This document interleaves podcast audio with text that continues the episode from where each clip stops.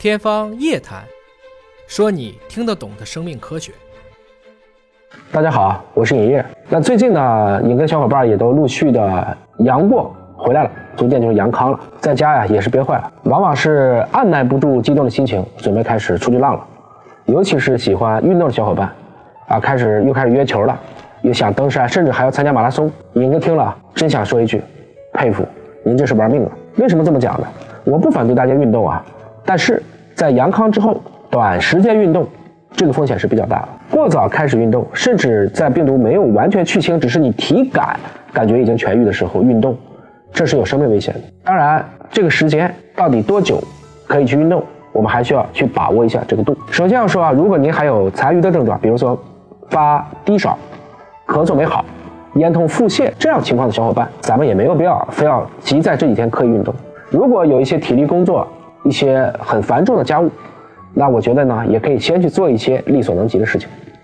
这些症状如果您说都没有了，建议再休息一周，最好是两周，身体慢慢恢复到正常水平，睡眠正常了，也没有那么多感到疲惫了啊，这个时候再开始考虑运动。如果您还同时患有其他的基础疾病呢，要一并考虑这些疾病对您，特别是心肺的负担啊，这个情况下呢，要咨询医生以后再去开展相应的活动。要明白啊，这一刻你能运动。和这颗运动有益，它们之间还是有差别的。它不能代表你可以立即去恢复原来的运动强度，还是可以给自己定一些计划，分阶段的进行恢复性的运动。长跑的小伙伴们都知道啊，我们一般关注心率很重要。运动的最大心率是用二百二减去我们的年龄，然后你差不多去按照一个百分之七十作为上限来去控制你的运动强度，在下来的这样的开始运动的半个月时间，逐渐可以提高你的频率和强度。如果在运动的过程中，出现了胸痛、心悸、心跳过速，与平时运动强度不匹配的呼吸困难，这些都是提示你身体快不行了。这个时候可千万别觉得我的十公里还差个五百米没跑，立即停止，尽快就医。当然，尹哥说的这几点呢，都是对一般情况而言的。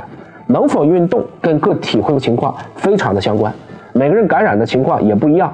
归根结底呢，在这个时候冒风险，尹哥觉得是不知道的。那还有小伙伴说，行啊，我不运动了，我聚会行不行？聚会没问题，但。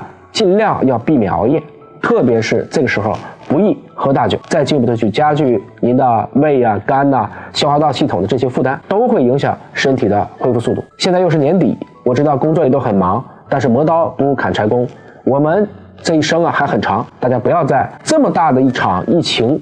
你还用自己的身体去开玩笑？一个想说，我们运动的根本目的为了啥呢？还不是希望我们身体能够长久保持一个健康状态吗？世界是你的，也是我的。归根结底啊，是那些身体好、活得久的。